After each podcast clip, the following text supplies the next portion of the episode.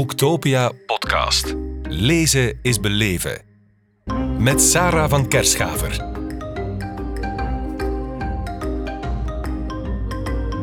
Inge de Klerk, welkom in onze podcast op Boektopia in Kortrijk. Hallo, dag Sarah. Hoi. Je bent arts en neuroloog verbonden aan het Universitair Ziekenhuis van Antwerpen. En je bent slaapcoach. En je schreef Slaapwijzer, uitgegeven bij Pelkmans. Wijs slapen, hoe doe je dat? Ik denk dat je inderdaad al meteen de woordspeling van de titel door hebt. Je wordt wijzer over je eigen slaap, maar het is ook een gids natuurlijk. En daar eh, heb je al meteen je antwoord op jouw vraag eigenlijk.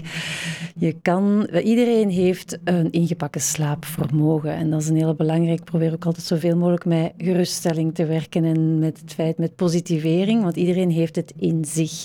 Maar je moet het soms wel een beetje terugvinden, dat is één zaak. En het is ook belangrijk dat je aan je brein de signalen geeft dat het ook wel tijd is om te slapen. Dus misschien moet je brein ook in de juiste richting wijzen soms. En dat is inderdaad een proces. En daarom, dat is het andere aspectje van wijzen. Stap per stap kan je er terug, terug naartoe groeien. Zeker als je er een probleem al dan niet groot of klein mee hebt. En dat is het belangrijkste, dat je er stap per stap en progressief mee aan de slag gaat. Ja, want het is soms echt wel een berg die je over moet, denk ik, als je niet goed slaapt. Hè. Het hangt ook met alles samen, hè, met daglicht, voeding, piekeren. Ja, die stap voor stap klinkt eenvoudig, maar... Ja, en, en, en slaapwijzer gidst jou erin ook. Want alleen is het dikwijls niet mogelijk. En alleen kom je tot het, tot het uh, meestal tot automatisch, automatisch. En ik snap dat ook heel goed.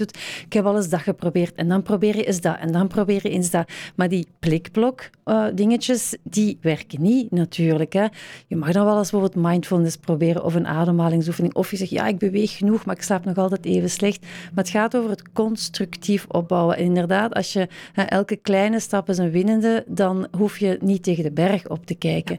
En dat probeer ik met de slaapwijzer te doen en blijkbaar lukt het. Ik had onlangs een patiënte in het USA die zei, ik, ik worstel al 30 jaar met mijn slaap en sinds ik echt stap per stap aan de slag ben gegaan met slaapwijzer, heb ik eindelijk een doorbraak. Dat is natuurlijk wow. het mooiste compliment Absoluut. dat ik krijgen. Ja.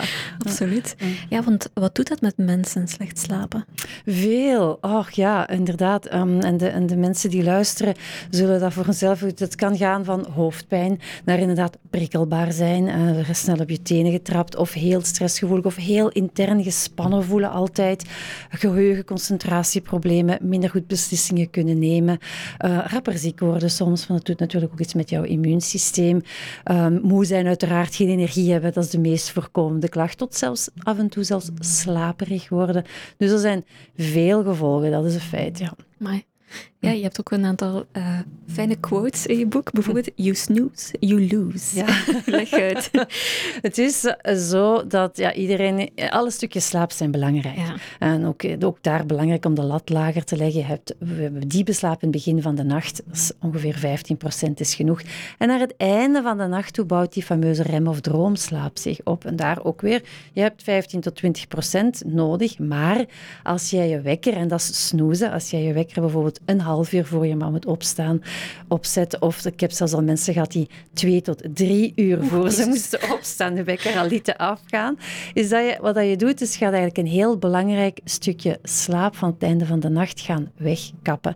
Uh, dus je denkt, ja, ik kan er maar niet uit, ik kan er maar niet uit. Oké, en dus denk je dat dat een oplossing is om er toch maar beter uit te geraken. Maar wat er dan gebeurt, je bent één te vroeg wakker. En dus wat dikwijls dan gebeurt, dus je gaat dat extra stukje remslaap van het einde van je nacht weghalen. En remslaap is zo belangrijk voor emotioneel welzijn bijvoorbeeld. Dus dat, dat mag je zomaar niet weghalen. Een veel betere oplossing is dan bijvoorbeeld een lichtwekker die het opgaan van de zon nabootst en die begint min of meer een, kwart, een twintigtal minuten voor je moet opstaan af te gaan met dan eventueel nog muziek bij.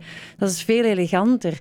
En natuurlijk, dat is ultieme, en dat is een hele belangrijke die dikwijls vergeten wordt, probeer in de mate van het mogelijke ook dat het uur dat jij gaat slapen, maar ook het uur dat je opstaat, overeenkomt met jouw bioritme. Dan kan er ook al een heel pak minder snoezen zijn. Dat is een, hele, dat is een dat nog te veel vergeten wordt, maar dat is ook een van de eerste stappen in de slaapwijzer. Wat is jouw juiste slaaptijd? Ja. Je bent nu zo lang met slaap bezig. Wat denk je dan, uh, over sommige stoerdoenerij. Over, oh, ik slaap maar vier uur per nacht. Vroeg of laat betalen die allemaal de tol. Echt? Ah, goed zo. Ja. en ik zeg heel graag, er zijn mensen die wel willen slapen, maar niet kunnen. Dat Mm. zijn natuurlijk de slapelozen, maar er zijn er die kunnen slapen, maar niet willen.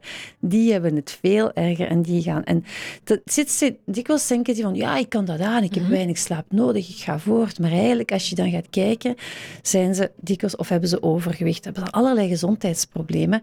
Of bijvoorbeeld toch trager in bepaalde manier van doen, maar die, je beseft het van je eigen niet altijd. Achteraf hoor ik dan bijvoorbeeld CEO's, hè, ik, ik heb nog heel levendig iemand die zei, ja, nu dat ik in die nieuwe job zit, heb ik nog altijd evenveel werkdruk en evenveel verantwoordelijkheid, maar ik moet een uur minder pendelen, dus ik slaap een uur meer voel ik pas echt het verschil naar mijn beslissingsvermogen toe.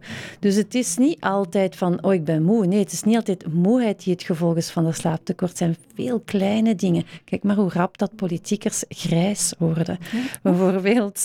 Waarvan je haar kan. Ah, ja, de collageen en, en, en kan dan voor verouderen. De huid die heel snel veroudert. Dat is ook een gevolg van slaaptekort, bijvoorbeeld. Amai. Ja. Je ziet er zo goed uit. Je slaapt goed, andere woorden. Lang geleden, als mensen mij vroegen, hoe, en dokter, hoe slaapt Ja. u? Dan zei ik wel eens, ja, hoe oud schat je mij? maar nu durf ik dat niet meer te doen, maar ja, doorgaans slaap ik wel goed. Dat en af en toe heb ik ook een slechte nacht en dat, dat is absoluut aanvaardbaar. Ja. Dat is fijn om te horen. Ehm, je beschrijft ook een aantal mythes, hè, zoals eh, gaan slapen is zoals een trein halen. Heb je hem gemist, dan moet je wachten op de volgende. Dat klopt blijkbaar niet. Nee, dat klopt niet. Dat is echt een mythe. Dat is, dat is een beetje... eh, ik ben de haar getrokken. Het komt erop neer, we zijn allemaal gemaakt om overdag wakker te zijn en s'nachts te slapen. En dus die neurobiologische switch van overgang van wakker zijn naar slapen, ja, die zit natuurlijk voor iedereen een beetje anders geprogrammeerd. Ook weer een functie van jouw bioritme onder meer. Ehm, eh, en, en dat maakt dat ehm, soms wel eens wordt gezegd, ja, als je niet voor middernacht in bed zit bijvoorbeeld, hè, want je uren tellen dubbel, dan heb je dat gemist. Nee, als je een vroege vogel bent, dan ga je natuurlijk idealiter wel zoveel mogelijk op dat uur naar bed dat bij jou past. Maar stel dat je dan toch eens later naar bed gaat, want je hebt iets gedaan, je bent uit geweest of eh, je bent op resto, weet ik veel, iets leuk gedaan dan ga je wel nog een beetje geactiveerd zijn. Dus het wel belangrijk om dat af te bouwen en ook weer aan jouw brein signalen te geven van oké, het is hier oké om die switch naar slapen nu wel in gang te zetten. Maar je hebt je trein niet gemist. Je gaat nog altijd evenveel diepe slaap hebben. En dus dus dat treinverhaal klopt niet. Ook niet bijvoorbeeld als je s'nachts wakker bent. Dan moet je niet anderhalf uur gaan wachten tot de volgende trein voorbij komt. Dat is, dat is het ergste dat ik soms mensen hoor zeggen. Nee, je hoofd staat s'nachts op slaapstand. En ik beschrijf netjes de stappen die Ja. je best doorloopt om terug die slaapstand terug te vinden. Ja. Maar dat hoeft eh, helemaal geen... an- Allee, dat hoeft helemaal, je moet helemaal niet wachten op de volgende trein. Ah, dat waar. Oef, we doen het al genoeg overdag. Dus, eh, Ja, het is ja. Ehm, ja, we weten allemaal, als je s'nachts wakker ligt, het voelt zo alleenig. Mm, Met hoeveel zijn we dan als we s'nachts wakker liggen? Met veel, hè. dus slapeloosheid. Dus dat is een van de ehm, symptomen van slapeloosheid, is te veel wakker zijn s'nachts. En dat kan allerlei vormen aannemen. Ehm, eh, met hoeveel, ja, dat is een functie een beetje van de definitie, maar toch gemakkelijk 1 op 5. Dus toch wel 20% heeft inderdaad last van te veel wakker zijn s'nachts. En inderdaad, dan ben je alleen. En het is ook omdat een van mijn patiënten zei ook, ja, maar s'nachts sta ik er zo alleen voor, dat ik zei dat het idee gegroeid is om in de slaapwijze te zeggen van, dan ga ik dingen opnemen. En dus er zijn dus audio's in de slaapwijzer waar mensen naar kunnen luisteren, zelfs ook s'nachts. Je, je moet er wel even je telefoon voor nemen, oké.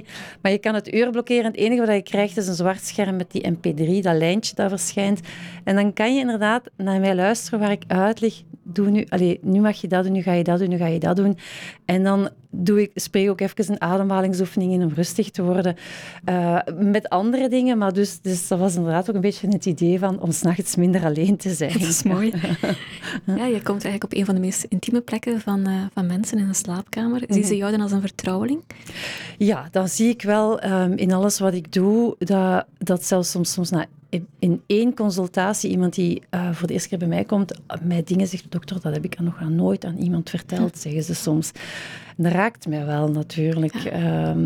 ja, ik denk dat het over luisteren gaat ook voor een stuk. Ja. Dus mensen de ruimte en de veiligheid geven, dan dat dat luisterend oor er is om hen te helpen, veronderstel ik. Ja.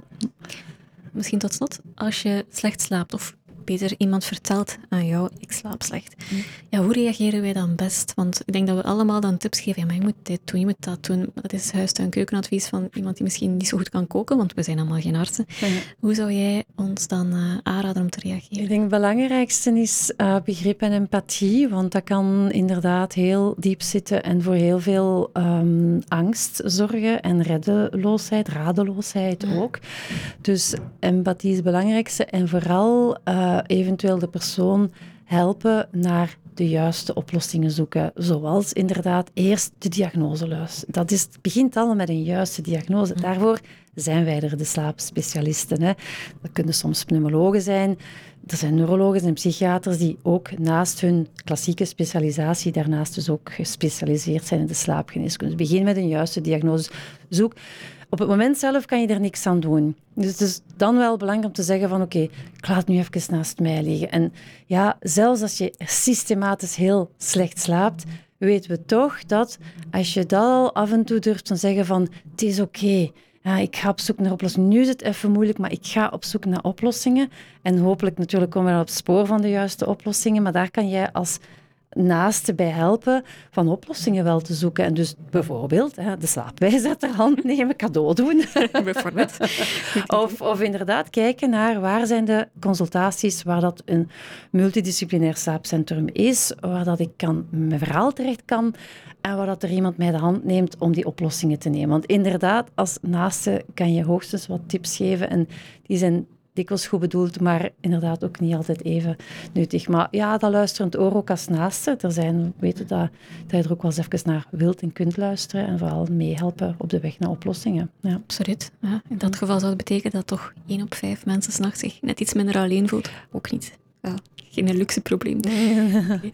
uh, Inge de Klerk, heel veel dank om hier te zijn en te praten over slaapwijzer. Met veel plezier. Dank u voor de uitnodiging. Boektopia podcast. Lezen is beleven. Beluister ook de andere podcasts live opgenomen op Boektopia 2022. Nu via je favoriete podcast-app.